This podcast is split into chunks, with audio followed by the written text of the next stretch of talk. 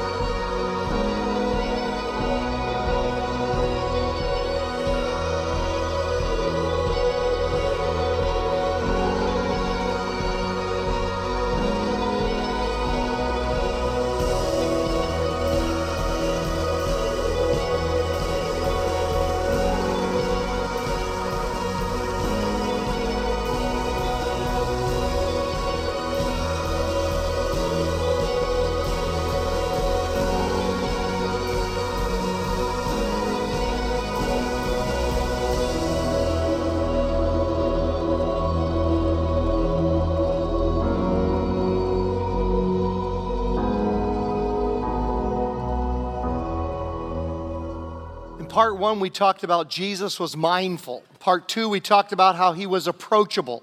Last Sunday, we talked about how he was graceful. Today, we're going to talk about how he was bold. And next Sunday, we will finish up uh, the series. Uh, let me ask you a question. Were you ever in a lecture in college or in a classroom in high school where you didn't understand a thing the teacher or the professor was saying. Any, any anybody be in that situation? And what would happen is uh, you wanted to raise your hand to ask a question, but nobody else was raising their hand, so you figured they understood what was going on, and so you didn't want to be the one that didn't understand what was going on, so you didn't either. And they were feeling the exact same way, but they weren't asking questions because nobody was asking questions, so nobody, nobody asked them. Uh, social scientists have a fancy term for this. They call it pluralistic ignorance. Pluralistic ignorance. It occurs whenever a group of people go along with something because they incorrectly assume everyone else understands it or accepts it. Uh, pluralistic ignorance uh, leads uh, corporations to persist in failing business strategies. It leads governments to persist in failing foreign policies. Uh, pluralistic ignorance leads good intentioned church worshipers to go along with unhealthy religious leadership. Hans Christian Andersen was a Danish writer uh, famous for his fairy tales. And those of you that are younger will know him because uh, he wrote the, the book uh, Little Mermaid that was made into a movie by Disney. Uh, if you're the parent of a five year old girl or the grandparent of a five year old girl, you probably have heard of Frozen. Anybody ever hear about that? Well, that was based on the Snow Queen uh, that he wrote. Uh, Disney made the movie Frozen. Well, he wrote a fable called The Emperor's New Clothes. And it was about a narcissistic emperor who was surrounded by all these yes men and yes women that would just agree with whatever he said, tell him exactly what he wanted to hear. So, two con men come into town. They saw this and thought they could make a buck on it. And so um, they told, they announced to everybody that they were the top clothing designers in the world. And their clothes were somewhat magical because you could only see their clothes if you were competent in your job or you were smart. If you were dumb or incompetent, you couldn't see the clothes. So the emperor gives them a ton of money to make these clothes. So they pretend to go through all the motions making uh, the clothes and spinning of the cloth and all that kind of thing. They pretend to put clothes on the emperor. So the emperor, he look, he, he can't see them. And so he's like, but I don't want to admit I'm incompetent or admit that I'm, I'm, I'm not smart. And so he walks around the capital of the kingdom naked.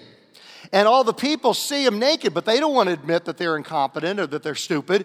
And so they all say, Oh, those are fantastic clothes. Oh, Emperor, what wonderful clothes. Until finally a little boy cries out, The emperor has no clothes. The emperor has no clothes. And that's pluralistic ignorance. You can't shy away from what is true, it requires boldness. Jesus boldly shattered the pluralistic ignorance of his time. Let me repeat that. Jesus shattered the pluralistic ignorance of, of, of his time. If you want to love like Jesus, you can't shy away from what you know is right and true. Uh, it's not for the faint of heart, it's not for the chicken hearted, it's not for the cowardly. It takes bravery, it takes uh, being, being bold. Uh, Pastor Tamiko just had an outing with about 100 girls in the B building here, mainly from the community in which she challenged them to be brave, challenged them to be bold. It requires a bold commitment uh, to, be, to be a truth teller. Martin Luther King Jr. said, To ignore evil is to become an accomplice to it. Jean Jacques Rousseau uh, wrote, To see injustice and do nothing about that means to participate in it. You know, I'm so proud of Pastor Jarrett. Uh, Pastor Jarrett's uh, our worship pastor and young adult pastor. Uh, he's not here today. By the way, didn't the worship team do a wonderful job with in Pastor uh, Jarrett's absence? I tell you, all the all the ladies up there, Letitia and Samantha and, and Joanne, uh, just great. And uh, Pastor Jarrett will be back next Sunday. But uh, why I'm proud of Pastor Jarrett is he was an actor, had a role in the most controversial movie of the year, which is Unplanned. Most controversial uh, movie in America of this past year. He had a role in that. And here's the funny thing, kind of cool.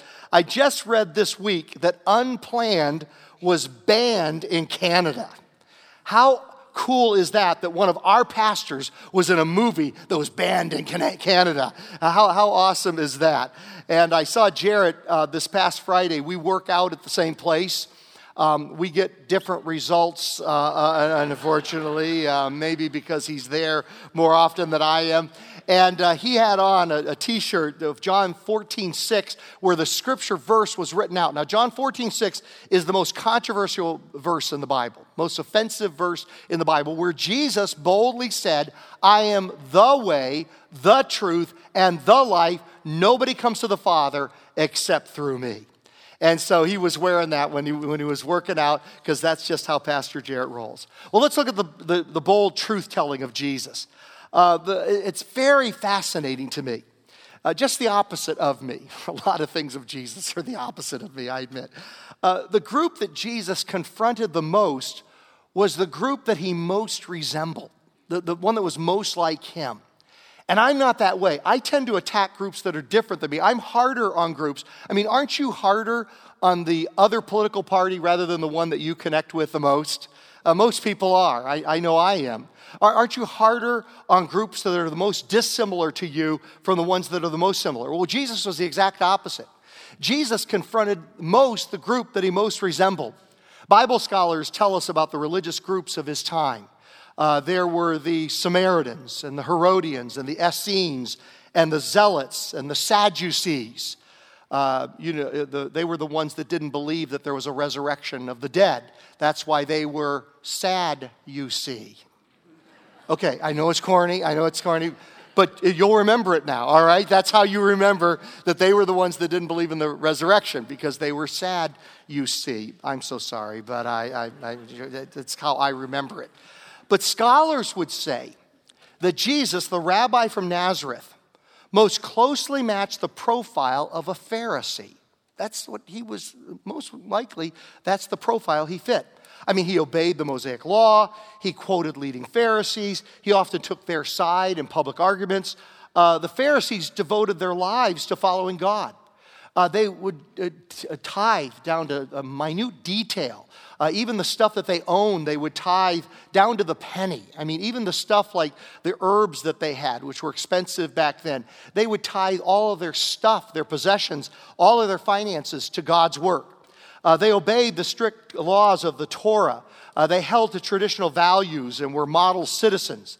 Um, yet, Jesus was the hardest on them even though he was the most like them.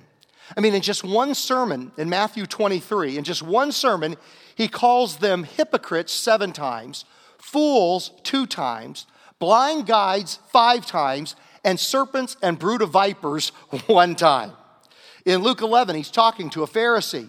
And the Lord, uh, the Lord uh, Jesus said to the Pharisee, Now then, you Pharisees clean the outside of the cup and dish, but inside you're full of greed and wickedness. You foolish people, did not the one who made the outside make the inside also? But now, as for what is inside, you being be generous to the poor, be generous to the poor, and everything will be clean for you. Wow, pause on that for a moment. Uh, back to that verse. That is fascinating. That how, how what a priority Jesus put on being generous to the poor. He said, Be generous to the poor, and everything will be clean uh, for you. Woe to you, Pharisees, because you give God a tenth of your mint, rue, and all other kinds of garden herbs, but you neglect justice and the love of God. You should have practiced the latter, that is, things like justice and the love of God, without leaving the former spiritual disciplines like tithing undone. Now, let's just hold on that uh, for just a moment. Uh, you should have done the latter, justice, love of other people, love of God, without leaving the former spiritual disciplines, the Ten Commandments, living a godly life, uh, tithing, uh, uh, undone. He said that both are important. I read the other day about a presidential candidate, I won't say who it was, uh, who earned $370,000 last year and only gave $1,000 to charity. And so a college student from the University of Virginia called him out on it. And, and he said, Well, I do community service, so I don't need to give because I do community service. And Jesus would say to that politician, You should have practiced the latter without leaving the former undone. But there are many Christians who say, You know, as long as I serve in the church, I don't need to tithe. I don't need to give because I serve. And Jesus would say to those Christ followers, You should have practiced the latter without leaving the former undone. Now, there were about, in Jesus' time, about 4 million Jewish believers traveled from all over the Roman Empire uh, to Jerusalem for Passover. And the out of towners had to exchange their Roman coins for Jewish shekels uh, to pay the annual tax and to purchase animals uh, for, for sacrifice. And so the money changers, the exchangers of currency, they charge exorbitant rates uh, that would cause these worshipers, uh, because of these exorbitant exchange rates that they had to do, because they had to get a sacrifice there, uh, they had to exchange their money to pay the annual tax. Uh, it would cause these worshipers from all over the Roman Empire, many of them peasants, many of them quite poor, to go into debt.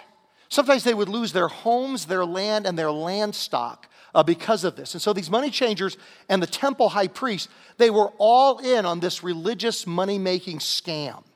Uh, they would even rip off people even more by having them buy at exorbitant prices one of the, a lamb, or if they were very poor, everything, all their money would go just to buy a dove. And then the priest would come along and find a quote blemish in it and say, This one won't do. You've got to buy another one. And so they'd have to do it all over again.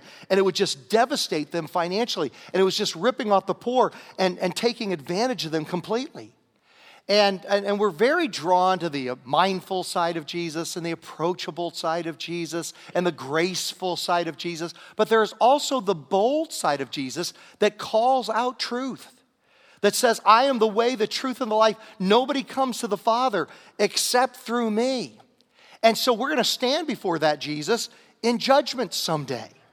And so I just want to give you a moment right now, if you're watching online, you're listening later on on podcast, or if you're here, to right now, if you want to call on Him as your Lord and Savior, you just need to call out, Jesus, right now, I open up my heart and receive you as the way, the truth, and the life, uh, realizing that nobody comes to God the Father except through you. You, in the quietness of this moment, can just do that right now. Just call out to God.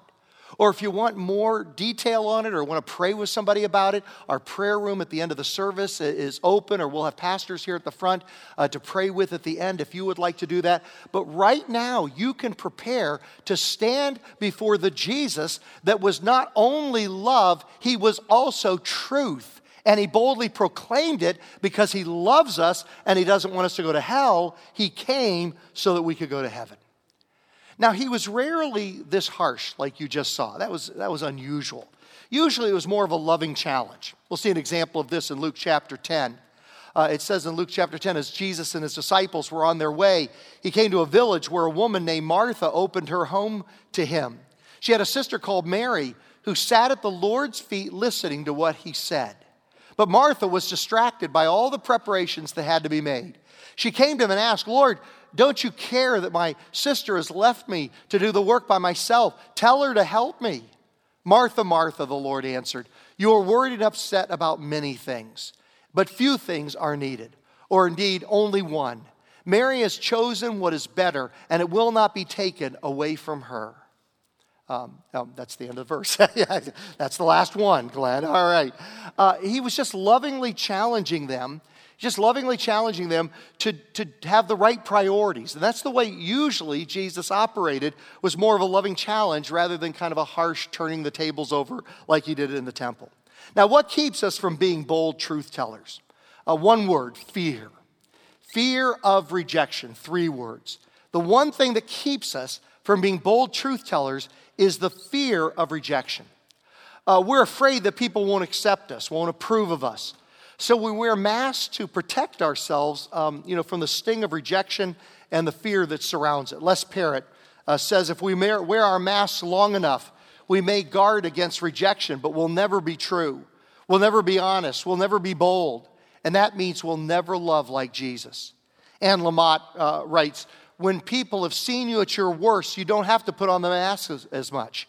And that gives us license to try on that radical hat of liberation that hat of, of self acceptance.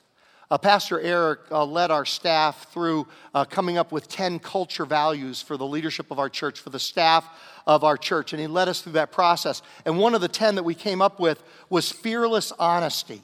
A fearless honesty. How am I being open and real with God, myself, and, and with other people? It's based on Second Corinthians chapter 1, verse 12. Now, this is our boast. Our conscience testifies that we have conducted ourselves in the world and especially in our relations with you with integrity and godly sincerity. We've done so relying not on worldly wisdom, but on God's grace. Alexander Solzhenitsyn said, We often err not because we find it hard to perceive the truth, it is often right there at the surface, but because it is easier and more pleasant to be guided by our feelings, especially if they're self centered. Uh, Jesus said in in Luke 6, verse 26 Woe to you when everyone speaks well of you, for that is how their ancestors treated the false prophets. And you know, this applies to telling other people about Jesus. Uh, when you love somebody, friends don't let friends go to heaven without, um, uh, or go to hell without hearing about the possibility of going to heaven. And we've got to overcome our fear of rejection in order to tell the truth to our friends. As um, the missionary we just had up here was just sharing about how she loved people enough that she went on the other side of the world just to make sure that sometime during their life they ran into somebody who was a follower of Jesus and who would share with them about Jesus. That's loving boldly. And we've got to love people enough to overcome our fear of rejection. Um, being bold enough to tell them about Jesus or bold enough just to share with somebody openly what Jesus has done in our lives. It's so funny how we can tell. I mean, I'm, I'm, talking about myself now. Please, you're just listening in on a conversation with myself. You know, I'm just talking in the mirror. How Glenn can enthusiastically tell somebody about his favorite movie that he just saw, or enthusiastically tell somebody about. Um, uh, talk about sports and my favorite sports team. But all of a sudden, when it just comes to naturally talking about Jesus, which is another natural part of my life, all of a sudden, like, I just afraid of rejection, afraid, afraid of what people might think about me if I share that way, a fear of being awkward. Uh, or maybe it's just overcoming the fear to invite them to church, your friend, your oikos, oikos, the Greek word for household, the 8 to 15 in your sphere of influence, who you work with, who you go to school with, who's in your neighborhood, just overcoming the fear enough to just invite them to church where I can tell them, or one of the other pastors can tell your friend about Jesus. David Dunaetz is just a super smart guy within our church family. He and his wife Karen, uh, they were missionaries, church planters in Paris, France for 17 years. Uh, they are now back, and he got his PhD at Claremont Grad School. Uh, he's now a professor at APU. And he wrote this academic paper on what's called the mum effect which is the fear of telling people bad news, which paralyzes Christians because we don't want to tell anybody anything that would make them feel awkward. And so he talks about it. here. Here's a quote from his paper. The mum effect, you know, like being mum on something, not talking about something, or the reluctance that people feel to share bad news with others. People tend to remain quiet or mum about information that may be perceived negatively by other people. And I want you to know my mission as your pastor, our mission as your church, is to make it as easy as possible to overcome the mum effect. Because we love your oikos like you love your oikos. And our goal is to provide opportunities. I mean, that's why we do the Fairplex. That's why we do Journey to Bethlehem. That's why we do all these things. It's not for Christian entertainment. Uh, you know, we've got all of eternity to be entertained in heaven. We do it to overcome the mum effect. We, we do it in order to make it as easy as possible to overcome the fear of rejection, to make it as natural as, as possible to invite our friends someplace where other people can share the gospel with them if you just find it hard to do that or to share your own story uh, with them. And I just want you to know something's going to happen on Father's Day, which I am so excited about. I don't know if I'm going to sleep between now and Father's Day. Uh, Sean McDowell is going to be here. He is the top, if not one of the top, with Ravi Zacharias and several others. He is probably one of the top five defenders of the Christian faith, what we call apologetics, the defense of the Christian faith, giving answers to our friends for barriers that keep them from, Jesus. He's probably one of the top five in the world today. And here's what's so exciting my, my assistant, Tina. Uh, she's not here, so I can't embarrass her right now. So, Justin, tell her that I embarrassed her. Okay. She worked out a deal with Sean McDowell. Tina can cut a deal with anybody, can't she? I'm telling you. And, and, and I, I, I came up with the idea, but I had Tina ask it because I didn't want to have the fear of rejection. So, at any rate, so I, I came up with the idea, but I had Tina call his people and say, Would you be willing to do three different messages that day?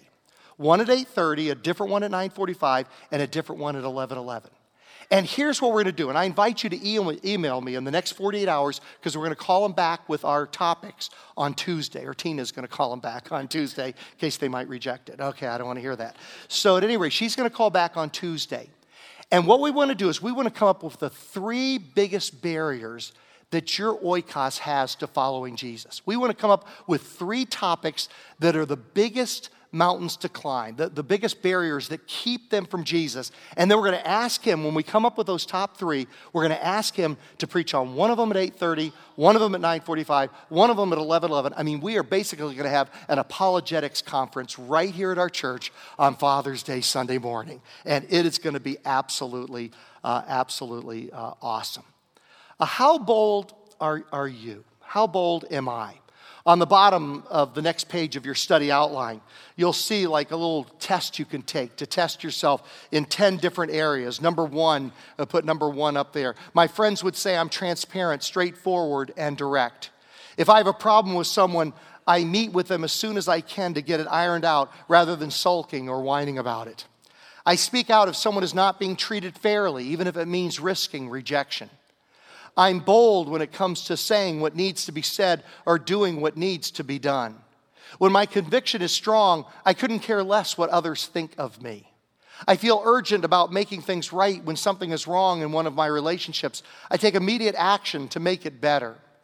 I feel congruent between my real self and the self I present to others. I sometimes make people feel uncomfortable because I'm a straight shooter who doesn't put up with deceit or hypocrisy. I'd rather be genuine than win uh, approval. I'm not afraid of rejection by others. And to overcome that natural fear of rejection, to be bold like uh, Jesus was bold.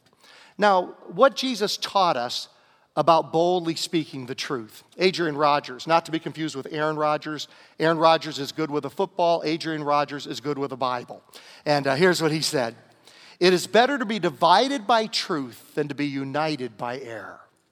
It is better to be divided by truth than to be united by error. Martin Luther said, Peace if possible, truth at all costs. That's why Jesus said in Matthew 5, He said, If you know somebody has something against you, go to them Work it out.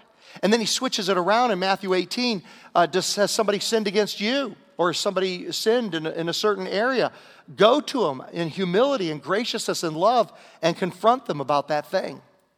Uh, someone uh, I came across this week wrote this, and they did it anonymously. I don't, I don't even know who to credit for this. It's not fun to tell a friend he needs a breath mint or to zip up his zipper. But those things pale in comparison to lovingly telling a friend that he's ruining his marriage by his actions, or that she's forfeiting her parental responsibility by not engaging with her kids. Uh, Henry Cloud um, uh, tells a true story about a business owner of a major business that he built from scratch, this businessman. Uh, and uh, he was preparing to turn it over to his son. And he had a three year plan for his son to be a successor and had trained him and groomed him to be his successor. But then one day he's out on the factory floor and he sees his son ripping into an employee in front of other employees, just shredding, humiliating this employee in front of a bunch of other employees. And so he motions to his son, I want to see you in my office. And he says, Son, I wear two hats. One hat is as your father, and another hat is uh, as your boss. And I'm putting my boss hat on right now. Son, you're fired. You're, you're fired from your job. Now I'm going to take off my boss hat and I'm going to put on my father's hat. Son, I heard that you lost your job. I'm so sorry. Uh, is, is, is there anything I can do? Is there anything I can do to help you? Uh, Psalm 27 6 in the Amplified Bible said, Faithful are the wounds of a friend who corrects out of love and concern, but the kisses of an enemy are deceitful because they serve his hidden agenda. Let's wrap up. How to be a better and bolder truth teller. Uh, C.S. Lewis writes To love at all is to be vulnerable. Love anything, and your heart will be wrung and possibly be broken. If you want to be sure of keeping your heart intact, you must give your heart to no one, not even to an animal. Wrap it carefully around with hobbies and little luxuries. Avoid all entanglements. Lock it up safely in the casket or coffin of your selfishness. But in that casket, safe, dark, motionless, airless, it will change. It will not be broken, it will become unbreakable, impenetrable, irredeemable. The only place outside of heaven where you can be perfectly safe from the dangers of love is in hell. Here's our theme verse as a church family. Ephesians 4:15 instead speaking the truth in love. You know what I want for Purpose Church more than anything else? I want us to be a place of Christ followers where we boldly speak the truth, even if it brings about rejection. But we always do it with humility and graciousness and love. That we love like that. We love like Jesus. We love boldly, but we do it full of grace. We do it mindful, and we do it uh, uh, approachable as well. Now, I want to do something different here at the end of our service. I'm going to ask uh, some of the other pastors to come up here to the front. Uh, let's all stand together. And we're going to close with uh, a, a praise song right now. And you know what I just felt led by the Holy Spirit to, to challenge us about right now? Is let's, let's pray that God will make us bold. And, and, and I'm just going to invite anybody that feels led to do it. You can do it where you are, you can do it where you're seated, you can do it if you're watching online. But I'm just going to invite if you'd like somebody to pray with you that God would help you to be bold in a certain area. Think of a certain area of your life or a certain person or a certain relationship or a certain area where you need to be bold. And, and I would just invite you, either where you are, if you'd like to come up and pray with Pastor Tamiko or Pastor Lisa or Pastor Sham or Pastor Greg or Pastor Randy, if you would just like to, to pray with them and say, God, uh, help me to be bold in this particular area where I find it hard to be bold. and to love like Jesus. So come on down if God is leading you to pray uh, about that thing. Let's sing together.